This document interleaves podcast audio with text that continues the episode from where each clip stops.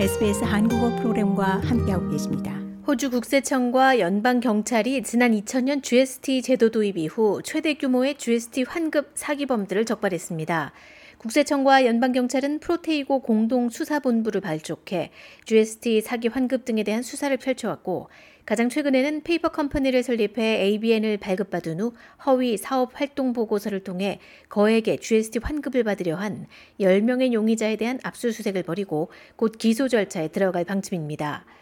이에 앞서 프로테이고 수사대는 지난해 12월 31일까지 역시 같은 수법으로 GST 환급을 받으려 한 5만 3천 명가량을 사전에 적발해 총 25억 달러 국고 손실을 미연에 방지한 바 있습니다.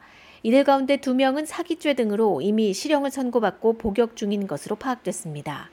스티브 존스 재무정무차관 겸 재정장관은 국가 세금 제도를 농락하려는 범죄 행위의 위중성을 국민들에게 제대로 알린 사례라고 평가했습니다. The, the Serious Crimes Task Force has issu- have issued 10 존스. 장관은 수사당국이 10건의 압수수색을 펼쳤고 이는 세금 제도를 유린하는 행위는 결단코 용납할 수 없다는 정부 당국의 강력한 의지 표명이라면서 그럼에도 불구하고 이미 17억 달러가량의 국고 손실을 당한 상태로 보고받았다고 부연했습니다.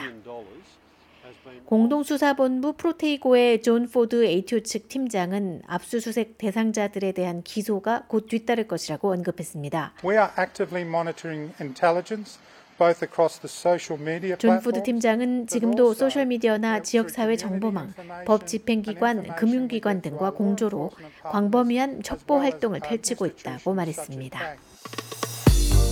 이제 SBS 한국어 프로그램을 SBS 라디오 앱을 통해 만나보세요. SBS 라디오 앱은 호주 생활을 위한 여러분의 소중한 친구입니다.